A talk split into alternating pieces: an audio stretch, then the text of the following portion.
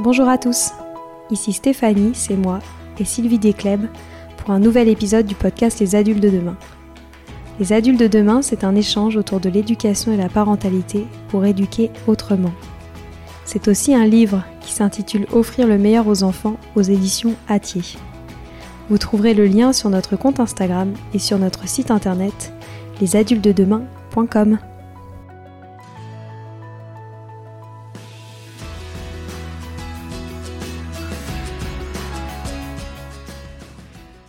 vous propose aujourd'hui que l'on s'interroge sur la place des enfants dans nos villes.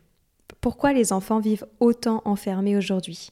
Quelles seraient les solutions pour que les enfants retrouvent l'extérieur sans nécessairement être surveillés par un adulte? J'ai l'immense chance aujourd'hui d'avoir à mon micro Thierry Paco, philosophe, spécialiste de l'urbanisme et surtout grand défenseur des enfants. Je vous laisse entre de bonnes mains et je vous souhaite une très bonne écoute. Bonjour Thierry. Bonjour. Vous êtes philosophe et un grand spécialiste de l'urbanisme. Vous avez publié une soixantaine d'essais et nous nous retrouvons aujourd'hui pour parler d'un essai qui a retenu mon attention. Il s'appelle Pays de l'enfance et il a été publié aux éditions Terre urbaine.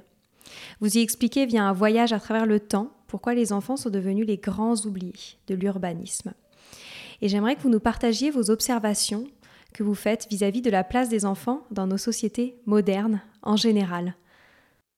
Alors j'ai commencé à travailler sur cette question des enfants euh, au moment de Habitat 2, ce qui est une rencontre euh, des Nations Unies sur euh, la ville et le logement. La première avait lieu en 1976 à, à Vancouver, la deuxième à Istanbul en 1996. Et là, j'ai préparé un, un, livre collectif euh, qui s'appelle Le Monde des villes, où j'essayais de traiter tout ce qui euh, se faisait dans la ville. Et puis, en lisant les épreuves, je me suis aperçu que je n'avais pas traité des enfants. Alors, je m'en voulais. Et, il était trop tard pour que je trouve un spécialiste ou une spécialiste. Donc, je m'y suis mis moi-même. Et je me suis aperçu avec stupéfaction qu'il y avait très, très peu de documentation. Et que principalement, il s'agissait des enfants des grandes mégalopoles du tiers-monde. Euh, qui vivaient dans les rues, qui étaient euh, victimes de la prostitution, euh, victimes de la drogue, etc., etc. Et qu'en fait, les enfants des pays développés, des pays riches, comme on disait à l'époque, eh ben, personne s'en préoccupait vraiment. Et puis, moi-même, je me suis aperçu que dans les rues, j'en voyais moins qu'auparavant, ou moins que dans mes souvenirs d'enfance. Il faut toujours se méfier des souvenirs, évidemment, et sans trompeur. Alors j'ai continué à, amasser de la documentation, et puis très très progressivement, je me suis aperçu que ce qui intéressait euh, les, chercheurs et aussi les pouvoirs publics, c'était le rapport à la santé, tout d'abord, donc euh, la question de l'obésité qui apparaissait dans les pays euh, développés et qui était due au fait que l'enfant était assez sédentaire, mangeait mal et surtout était captif des écrans et toujours rien sur la ville, toujours rien sur ce qui se passait dehors. Alors euh, j'ai continué à, à, réfléchir à ça et j'ai eu l'occasion de réaliser une exposition en 2016 à Dunkerque que j'ai appelée la ville récréative. Et euh, en fait, c'est assez amusant parce que la, la, première exposition qui avait eu lieu en 1976 à Beaubourg sur la question n'avait pas été suivie par d'autres expositions. Donc, de 76 à 2016, à nouveau rien. Et euh, dans la bibliographie euh, qui était proposée dans le catalogue de Beaubourg, euh, ben, les auteurs les plus importants étaient très très peu connus. Je pense à Marie-Josée Chambardelot, qui est la, par ailleurs la, la femme de Paul-Henri Chambardelot, le grand sociologue de l'urbain. Elle s'était intéressée aux enfants et avait beaucoup travaillé avec des études comparatives sur euh, le jeu, la place du jeu dans la rue, euh, d'un village d'un quartier de Paris ou d'un quartier d'une ville de, de, province. Donc il y avait cette étude comparative qui, qui était tout à fait intéressante et que j'ai essayé de, de, refaire avec peu de moyens euh, 50 ou 60 ans plus tard. Et là, je me suis aperçu avec stupéfaction que tout était plus dramatique que l'enfant qui jouait dans la rue, qui allait à l'école tout seul à pied ou à vélo dans les années 60, 70, euh, qui passait cinq ou six heures par jour sans un adulte tout ça avait disparu, que maintenant ils étaient hyper surveillés, et je caricaturais en disant que même des parents rêveraient de pucer leur enfant pour les géolocaliser en permanence et puis les protéger, je ne sais pas trop de quoi du reste, parce que la vie elle-même est un risque, et donc le plaisir de jouer euh, se nourrit aussi de cette appréhension qui, qui est le risque. Donc là encore, je me suis aperçu que notre société essayait de de formater des, enfants obéissants, euh, euh, toujours les mêmes, et, et qu'il y avait deux, deux dispositifs qu'il fallait revisiter, et c'est ce que j'ai fait dans ce livre, l'école et puis la fabrication urbaine. Alors l'école, bon, c'est un sujet que vous connaissez bien, qui est énorme. Euh, je dirais simplement que j'ai lu relu, mais faut être honnête, j'ai surtout lu, pas découvert ce qu'on appelle les pédagogies nouvelles, qui sont centenaires, donc elles sont plus très nouvelles. Des gens comme John Dewey, comme De Crowley, comme euh, Frobel, comme euh, Célestin Freinet, etc. Bon, et euh, certains d'entre eux m'ont passionné, en particulier Patrick Guedes et une de ses étudiantes, Mabel Barker, qui considère que l'enfant doit avant tout découvrir, explorer le milieu dans lequel il vit. Donc un petit enfant d'une ville doit sortir de l'école et aller voir dans la ville ce qui s'y passe, parce que c'est son milieu, son milieu naturel, avec des guillemets.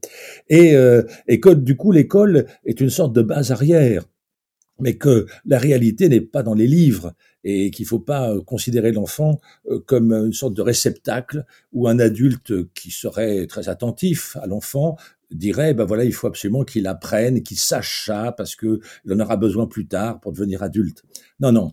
Elle et tous ces autres pédagogues partent du principe qui est le suivant, tout enfant a un premier enseignant qui est lui-même. Alors ça, c'est un point très important. Le deuxième point, c'est que euh, tout enfant n'apprend que ce qu'il perçoit, ce qu'il fait, ce qu'il ressent, ce qu'il éprouve. Ça, c'est un deuxième point excessivement important. Et à partir de ces deux points-là, j'ai suggéré, euh, j'ai trouvé une formule comme ça, euh, qui vaut ce qu'elle vaut, mais elle a été reprise par des mouvements associatifs, donc ça m'a fait plaisir. J'ai défini l'enfant comme un chercheur d'or, H-O-R-S, or du corps de sa mère, hors de son berceau, hors de sa classe, hors de sa ville, etc., etc. Et donc je crois que l'enfant, comme tout être humain, euh, grandit en lui-même en allant voir ailleurs s'il s'y trouve. Il faut donc toujours favoriser l'exploration. C'est pour ça que la, discipline indisciplinée qui, est ma préférence, c'est le jeu. Le jeu parce que euh, c'est par le jeu que, que l'enfant apprend des règles, c'est par le jeu que l'enfant apprend à se, à se défendre, à, à, découvrir aussi ses cinq sens, etc., etc. Il y a toujours des espèces de petits défis, mais qui ne sont pas des défis de compétition. Euh, digne des JO. Non, non, c'est des petits défis, défis pour soi-même, pour euh, euh, faire connaissance avec soi-même. Et qu'est-ce que ça dit sur la place des enfants dans nos villes aujourd'hui? D'abord, les villes d'aujourd'hui sont des villes qui ont été... C'est le processus d'urbanisation planétaire que j'ai étudié, comme vous l'avez très gentiment indiqué, dans plusieurs livres. cette urbanisation planétaire s'effectue simultanément, parce que ça va avec, avec l'automobilisation. Et donc, à partir du moment où toute la forme, la typomorphologie des villes dépend de l'automobile, l'automobile pour se déplacer, l'automobile pour se garer, etc. Bon, euh, eh bien, euh, euh, on doit faire avec cette, ce personnage nouveau, cet, animal domestique qu'on a si mal domestiqué, qu'est la voiture. Et donc, l'enfant, la différence entre un enfant il y a 50 ans et aujourd'hui, c'est que la rue est dangereuse. Ça, c'est une, c'est une, une évidence. D'autant plus que l'enfant n'acquiert son système optique adulte que vers 11 ans. Donc avant, il n'a pas la même perception des dangers que, que nous. Il peut pas regarder euh, de la même manière que nous sur 360 degrés. Donc euh, pour, pour essayer de, de, de, prévenir un éventuel euh, assaillant qui viendrait l'attaquer. Et donc l'enfant, finalement, on, on essaye de le, de le, protéger, ce qui est très gentil de la part des parents, mais on le protège de sa propre capacité à être autonome. Et ça, c'est pas bien, parce que c'est par son autonomie que l'enfant peut se protéger lui-même de ces, de ces obstacles euh, qui sont très nombreux dans la ville. Prenons un parcours d'un enfant qui va de chez lui à l'école. Ben, tout est, rien n'est fait pour lui. Euh, la signalétique n'est pas à sa hauteur, euh, il n'y a pas de, de, de, d'air de repos, il n'y a pas de petit jardinet où il pourrait euh, s'arrêter cinq minutes. Les, les, trottoirs sont souvent pas très très larges. Et puis, euh, quand il arrive devant l'école, il y a des potelets qui, on le canalise le flux des enfants pour les faire pénétrer dans l'école. Et puis l'école, c'est, des bâtiments d'architecture assez assez affligeante et, évidemment avec une cour de récréation euh, qui n'est pas euh, un cours de récréation comme je le raconte dans mon livre, parce que la récréation, c'est le temps fort de la vie scolaire. Et il faut bien l'avoir en tête. Euh, quand j'avais terminé mon bouquin, je trouve dans la presse anglaise un article, 85% des enfants, c'était au moment de la rentrée scolaire, 85% des enfants sont ravis de retourner à l'école. Oh là, je me dis, zut, je dis l'inverse dans mon livre. Alors je lis l'article, et l'article dit, 85% des enfants sont ravis de retourner à l'école pour retrouver les copains. et donc c'est ça qui est essentiel, c'est le, retour de. Bah, évidemment, euh, on a plein de choses à se raconter depuis les vacances, et l'école c'est les autres. Ah, ce, n'est pas, euh, ce n'est pas euh, les cours, c'est parfois des enseignants, mais il faut pas non plus trop rêver. Et l'école, c'est, ça devrait être ce temps où on apprend de soi. Bien sûr. Est-ce que dans vos recherches, vous avez vu euh, des pays où il y a certaines villes qui sont bien plus adaptées aux enfants? Alors, il y a quelques villes. Bon, évidemment, on prend l'exemple de Bâle parce que c'est à Bâle. Enfin, les urbanistes, les spécialistes prennent l'exemple de Bâle parce que c'est à Bâle où il y a euh, eu en, en 2006 une, euh, une expérimentation intéressante appelée la ville à la taille des enfants. Et puis, euh, comme ça, ça, a plu, ça s'est un peu diffusé, et donc du coup, ça a été primé quelques années plus tard par une association suisse qui s'appelle la rue la rue de l'avenir, qui a aussi une annexe en France. Et donc c'est comme ça que ça s'est développé. Il y, a, il y a 12 principes, je vais pas les énoncer là, mais c'est l'idée que il faut que dans la ville, D'abord la signalétique, le mobilier urbain, la largeur du trottoir, les, les rythmes euh, de passage euh, des, des, feux tricolores, etc. Tout soit adapté à la taille des enfants et au rythme des enfants. Et puis des idées que euh, l'enfant euh, doit pouvoir, en allant à l'école, euh, bah, se, se, être dissipé par euh, un oiseau qui passe, par un autre personnage qui circule sur le trottoir. Bon, et, donc l'enfant n'est pas une, un petit robot qui va gentiment à l'école en obéissant aux parents. Il est attiré par d'autres choses. Et, et donc il faut que le, son environnement lui permette cette, cette disposition là. Et, et donc bien souvent, non, la, la rue est triste euh, quand on regarde, si on se met à la taille d'un enfant de, de, de 7-8 ans, et qu'on marche à, quatre pattes, on voit bien euh, ce qu'il voit, bah, c'est des murs lépreux, euh, c'est des trottoirs mal nettoyés, c'est des déchets canins, etc. Bon, puis encore, il n'y a pas les odeurs des gaz d'échappement. Donc, la ville n'est pas belle pour un enfant à, à sa taille. Et, et, puis, moi, je crois que il faudrait des choses très simples. Il faudrait commencer par relier entre euh, les moindres espaces végétalisés, et je dis pas espace vert exprès, donc euh, euh, deux trois arbres au pied d'un immeuble, euh, un petit un petit carrefour euh, qu'on n'a pas encore traité heureusement, et puis euh, les parcs et jardins de la ville bien sûr, le cimetière qui est aussi un lieu de promenade contrairement à ce qu'on pourrait croire, le stade, etc. Et donc là on pourrait faire ce que j'ai appelé une farandole verte, et si on peut pas les relier réellement physiquement, on les relie symboliquement par une couleur verte qui montre qu'il y a une espèce de continuité euh, végétale. Parce que l'enfant, euh, comme j'allais presque dire, c'est sa manière d'être au monde, il, est toujours curieux. Il est toujours en train de questionner. Pourquoi ceci? Pourquoi cela? Du reste, souvent, les parents sont un peu embarrassés. Bon, euh, et les enseignants aussi. Euh, eh bien, euh, ils vont voir un scarabée, ils vont voir des fourmis euh, par terre, ils vont, ils vont se mettre accroupis, ils vont, ils vont observer tout ça. Et cette observation-là, elle n'est pas assez valorisée, à mon avis, dans la, ville. Euh, il faudrait que euh, l'on accepte que la ville soit un terrain d'aventure pour les enfants. Et, et, donc, pour ça, eh ben, il faut nécessairement euh, la sécuriser, c'est-à-dire mettre les voitures à leur place et commencer par euh, un ralentissement généralisé. Mais ça suffit pas parce que euh, j'ai observé quand même, et vous aussi, euh, les patinettes, les trottinettes, les vélos sont sur les trottoirs. Et donc, alors là, on se dit, ah là, le pauvre enfant, il va plus savoir où donner de la tête parce qu'il y a a pas seulement les bagnoles, il y a aussi ces grands dadais qui, qui foncent. Et donc, comment faire? Eh bien, là, il faut inventer peut-être, comme l'a fait à Bruxelles, un code de la rue qui vient compléter le code de la route. Et puis, pour vous donner un autre exemple d'une autre ville que Bâle, il y a euh, Pontevedra en, Espagne euh, euh, qui, a réussi à, hum, comment dire, pas vraiment à piétoniser toute la ville, parce que ce serait, un peu artificiel, mais à, faire, à, réussir à concilier la circulation automobile avec la présence des enfants. Et ça, c'est massif. C'est-à-dire que c'est toute la population, tous les conducteurs, l'artisan qui va sur son chantier, le livreur de pain, etc.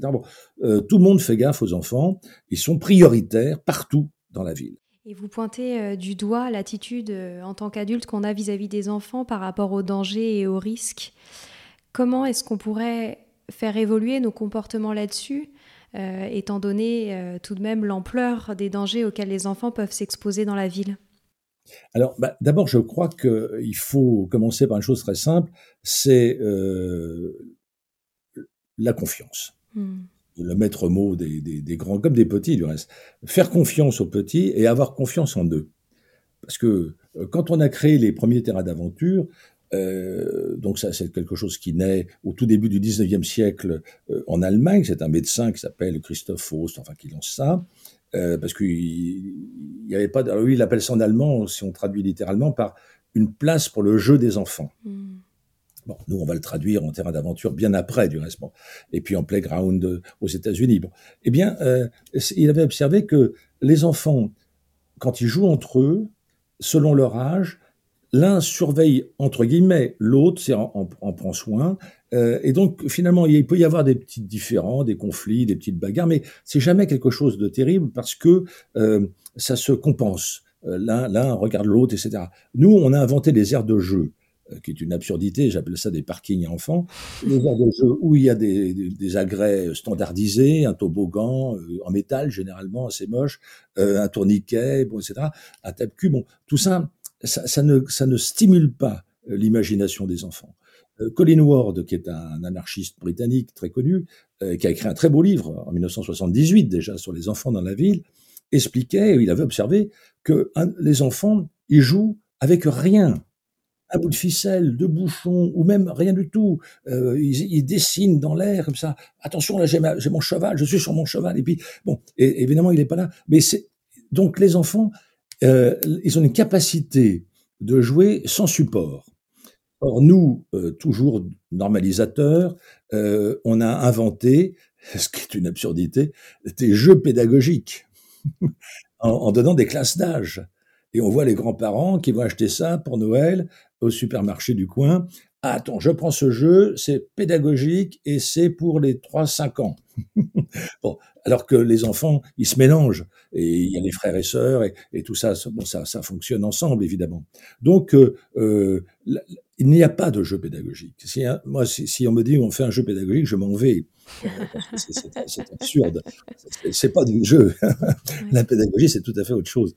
Et le jeu, euh, il y a un très grand livre d'un sanskritiste néerlandais qui s'appelle euh, Johan euh, Huizinga, qui publie en 1938 Homo ludens, qui en latin signifie l'homme ludique, et ce livre est traduit en français en 1951. Et c'est un livre très important parce que il est, très culotté, vous allez voir. il dit ah, les anthropologues, les gens qui étudient les sociétés différentes, commencent à parler de la culture, puis dans la culture, ils mettent euh, l'art culinaire, euh, le maniement des outils, euh, le langage, etc.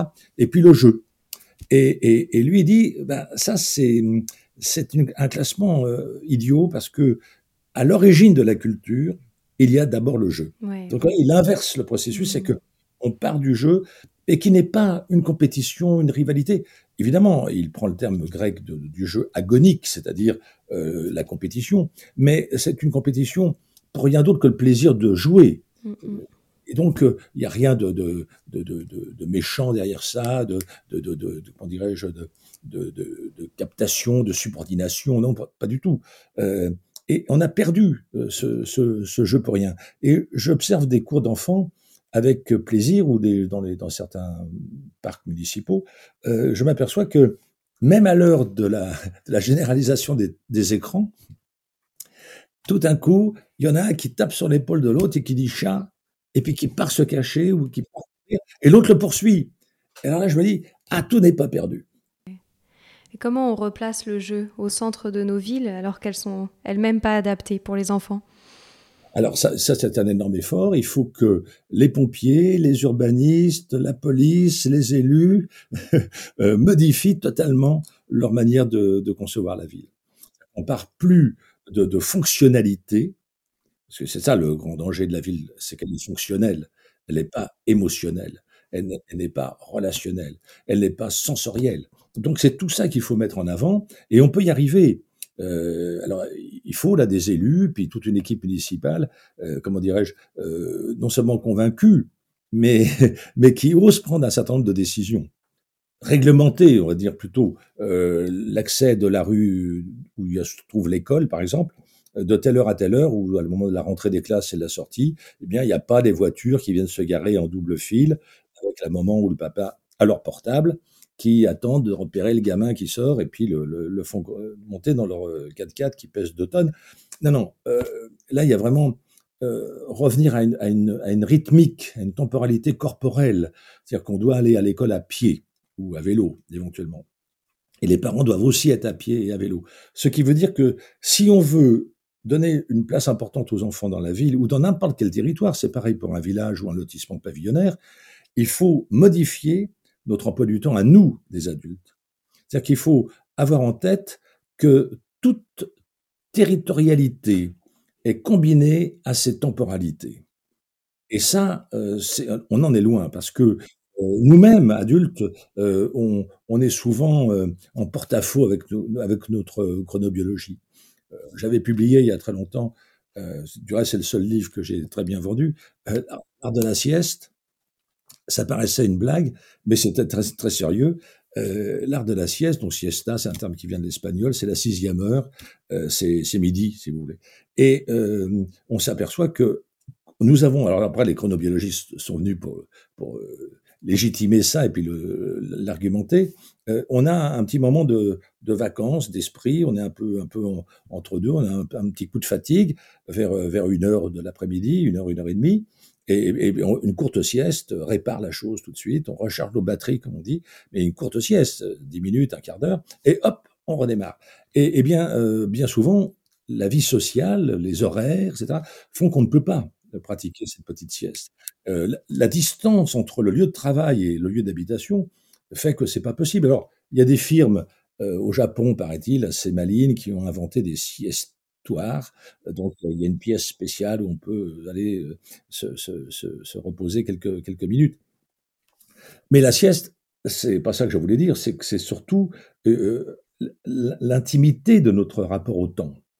Et donc, euh, les spécialistes des rythmes scolaires, par exemple, euh, comme Montagnier ou d'autres, euh, ont expliqué comment les enfants jusqu'à 7-8 ans ont deux moments où ils sont un peu justement entre deux. Euh, ces moments, c'est 8h30, 9h le matin et 1h30, 14h l'après-midi. Les deux moments, on rentre à l'école. Mais en même temps, si on décalait les horaires pour les enfants, bah, ça bouleverserait les horaires de tout le monde.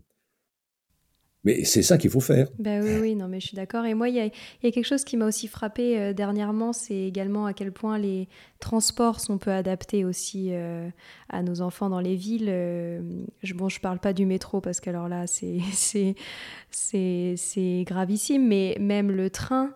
Euh, il me semblait qu'il y a quelque temps, la SNCF, j'avais entendu dire, avait des espaces organisés spécialement pour les enfants. Et euh, en fait, on se rend compte aujourd'hui, quand on prend le train, quand on a envie d'avoir euh, un transport plus écologique, qu'il est pour autant pas du tout adapté euh, aux enfants, puisque, comme vous le disiez, la sieste nous interroge sur notre intimité et le temps, mais quand on parle même de la sieste des enfants, il en est même impossible de les respecter quand on décide de se déplacer. Absolument non. Et puis, alors j'ai vu, ça existe, mais enfin c'est rarissime. Hein, vous avez absolument raison. J'ai vu une fois ou deux, ça m'a vraiment même étonné, euh, où euh, dans un wagon, la moitié du wagon était euh, bien tapissé de moquettes au sol, afin que les enfants puissent ramper, marcher, s'asseoir, jouer par terre. Il y il y avait absolument aucun siège. Donc c'était vraiment euh, euh, conçu comme un espace de jeu. Mais c'est rarissime. D'habitude, c'est tiens-toi droit, tiens-toi à ta place, ne bouge pas, etc. Ne fais pas de bruit. Les, les, les toilettes sont pas conçues du tout pour les enfants. Les, les, boutons enfin, d'interruption de. Euh, moi, la première fois, je me souviens très bien, quand j'ai pris le métropolitain, j'avais pris le bus plus d'une fois à 7-8 ans. Et pour appuyer, déjà, c'était pas facile de, de, de commander l'arrêt du bus. Et puis, la première fois que je prends le métropolitain, j'ai cherché désespérément un bouton pour, pour dire que je descendais à la station suivante. J'avais pas compris que le métro s'arrêtait à toutes les stations. Alors ça, j'ai trouvé ça pratique. Mais, mais j'ai eu un moment d'angoisse, je m'en souviens encore. Parce que, non, mais comment, comment, ici, s'arrête pas? alors, donc ça, l'apprentissage des transports en commun par les enfants, c'est aussi un élément de la classe, par exemple. Il faut que la classe prenne le bus, l'autocar, le métro, le tramway, avec euh, tous ensemble la première fois pour expliquer comment ça fonctionne. Et ça fonctionne pour tout pareil. Pourquoi ne pas faire classe euh, dans un garage un jour? Pourquoi pas faire classe dans une bibliothèque municipale un autre jour? Pourquoi pas faire classe dans une boulangerie un troisième jour? Pour voir comment les métiers se, déroulent, comment la, vie sociale se prend. Parce que c'est ça dont je vous parlais tout à l'heure, le milieu dans lequel on vit. C'est pas simplement le rapport à la biodiversité, tout ça est très très bien, mais c'est aussi les milieux sociaux. Beaucoup d'enfants euh, n'ont jamais été ailleurs que dans leur rue, et encore. Dans le livre de Colin Ward, euh, qui date de 78, je le rappelle, donc ça a certainement un peu changé, il fait état d'une enquête sur les loisirs des enfants d'un quartier déshérité de Londres. Euh, aucun enfant n'avait été au bord de la Tamise. On pourrait dire la même chose ici, plein d'enfants de Marseille n'ont pas été sur la plage. Donc, la découverte du milieu, dans, son extraordinaire diversité, est, constitutif de notre conscience environnementale. Malheureusement, pour que hum, ces choses-là évoluent, on est quand même très tributaire des décisions euh, politiques euh, qui, malheureusement, en termes d'enfance, euh, sont assez peu disruptives dans notre pays. Qu'est-ce qu'on peut faire en tant qu'adulte pour essayer de ramener nos enfants à une, une autonomie, notamment dans leurs déplacements, dans leur lieu de vie? On peut, on peut d'abord, comme ça existe dans certaines villes suisses euh, et italiennes, euh, avoir des boutiques qui possèdent un, un, petit macaron à la hauteur des enfants, euh, qui indique que c'est une boutique amie des enfants, et que s'ils ont quelque chose, euh, ne serait-ce que envie de faire pipi ou une, une, inquiétude, ils veulent prévenir les parents ou je sais pas quoi, ils savent que, que là, ils seront bien accueillis. Donc déjà, ça les rassure, et ça rassure aussi les parents. Bon, et ça, ça, ça, donne des parcours dans toute mmh. la ville. Alors nous, on n'en est pas encore là, bien évidemment. Bon. Et euh, c'est au contraire, si un enfant rentre dans une boutique, on pense qu'il va voler quelque chose, on, on l'observe, la caméra de vidéosurveillance le, le, le, se projette sur lui. Bon, bref, euh, ça c'est un premier pas. Le deuxième pas important, c'est que euh, il faudrait que dans, la, que dans toutes les villes, il y ait une consultation des enfants. Ouais. Alors, ça, quand je disais, j'ai dit ça plusieurs fois dans des réunions publiques, euh, et les parents euh, trouvaient que j'étais ridicule, que c'était uluberlu comme remarque. Ah bon, vous allez demander à des enfants d'une crèche de dessiner leur crèche? Et je répondais oui.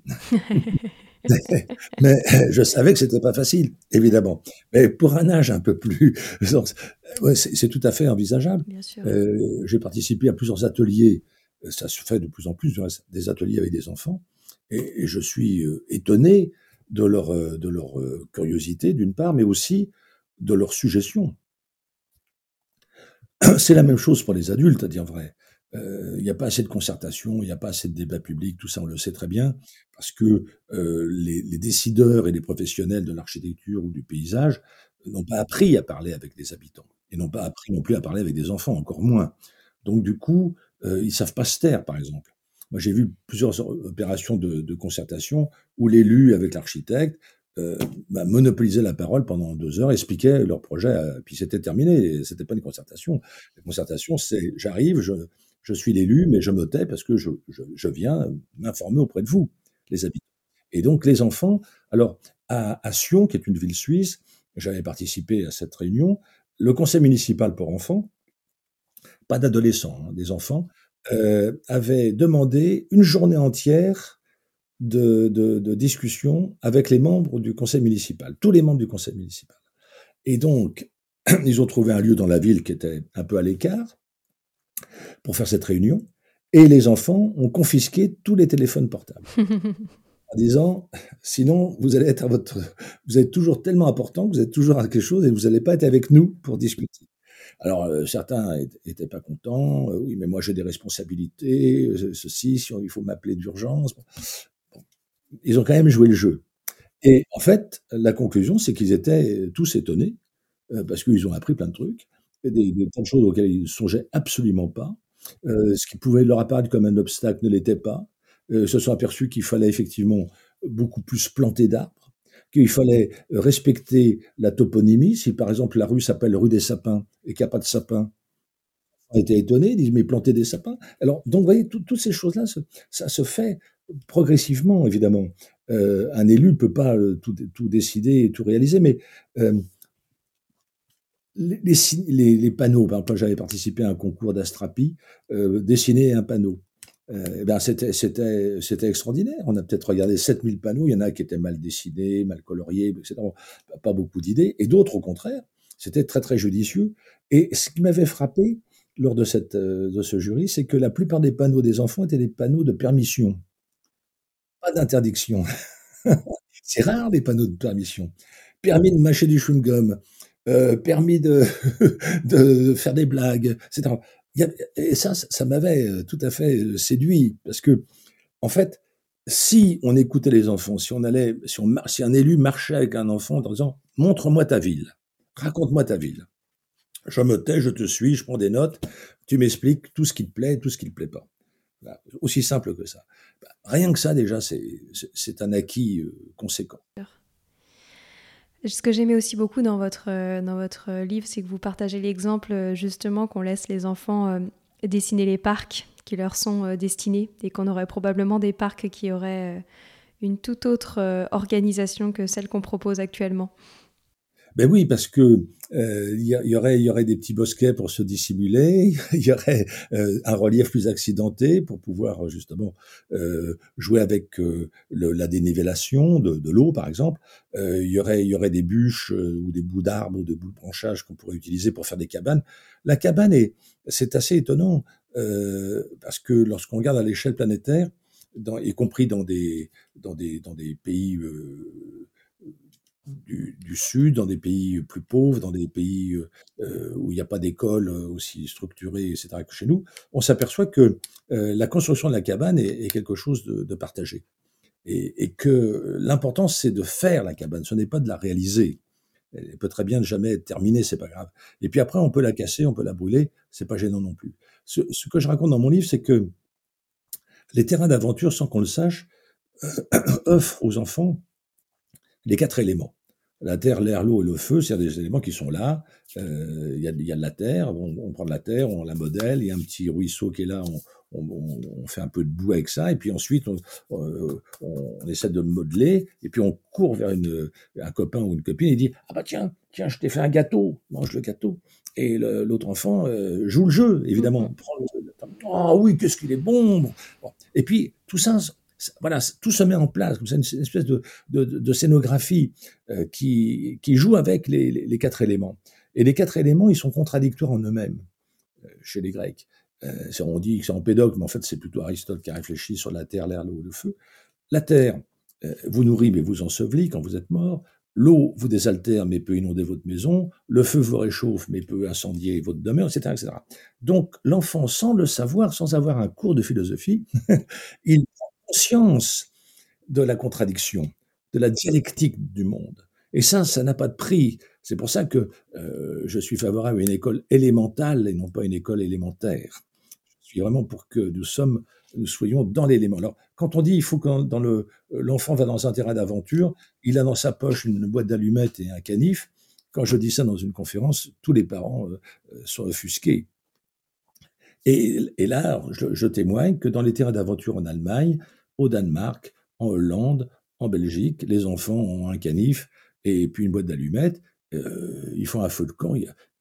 Qu'est-ce que c'est beau, hein, un spectacle d'un feu. Mm, mm. Vous avez cette espèce de, de, danse de toutes les flammes, une chorégraphie extraordinaire. Vous êtes émerveillé, vous restez des heures. C'est un jeu, mm, un spectacle. Et, là, on va dire ah non non non non, s'ils ont des allumettes, ils vont foutre le feu, c'est pas possible, ils vont se blesser. À une autre échelle, euh, moi qui connais bien la pédagogie Montessori, il y a quelque chose que j'aime beaucoup, c'est que on leur donne rapidement euh, des couteaux adaptés pour qu'ils coupent les légumes et les fruits eux-mêmes. Et c'est vrai que souvent, euh, beaucoup d'adultes sont très ébahis devant des enfants qui coupent ces aliments avec un, avec un vrai couteau tranchant et on n'a jamais d'accident. Hein.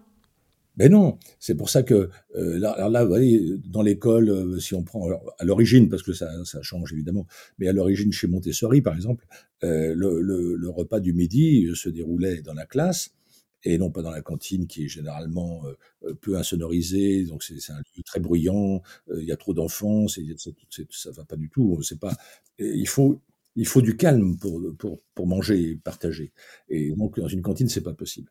Et, et surtout, c'est que euh, l'activité de mettre le couvert, de préparer le repas, de le servir, de débarrasser, de faire la vaisselle, c'est un enseignement, c'est un cours.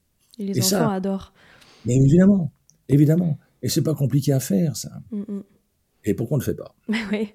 Bah, merci infiniment euh, Thierry pour tout ça. J'ai une dernière question rituelle. Comme vous le savez, le podcast s'appelle Les adultes de demain. Et ma question est donc, qu'est-ce que vous souhaiteriez aux enfants d'aujourd'hui, les futurs adultes de demain? Ben, je, je, leur souhaiterais de garder en eux cette part d'enfance. Je suis bien d'accord. Eh ben, merci infiniment. Ben, merci à vous. À bientôt.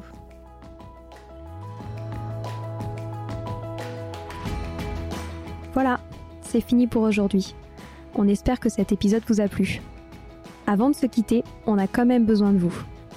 Si après avoir écouté cet exposé, vous ressortez avec plein d'idées pour apporter le meilleur aux enfants, n'oubliez pas de nous laisser 5 étoiles et un petit commentaire sur Apple Podcast, sur iTunes ou toute autre plateforme d'écoute de podcast. Cela nous aidera à mieux ressortir et surtout à nous motiver pour continuer cette aventure ensemble.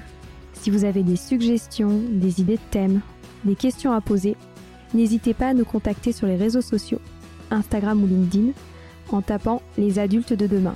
Nous serions ravis d'échanger avec vous. Si vous souhaitez en savoir davantage sur Sylvie, je vous invite vraiment à aller voir son blog sylvidesclep.com ou à la suivre sur Instagram en allant sur son profil sylvidesc, D-E-S-C, Montessori. Enfin, si vous souhaitez en savoir plus sur le calendrier des prochaines formations Montessori, rendez-vous sur www.apprendre-montessori.fr. On a hâte de vous retrouver vite et à très bientôt sur les adultes de demain.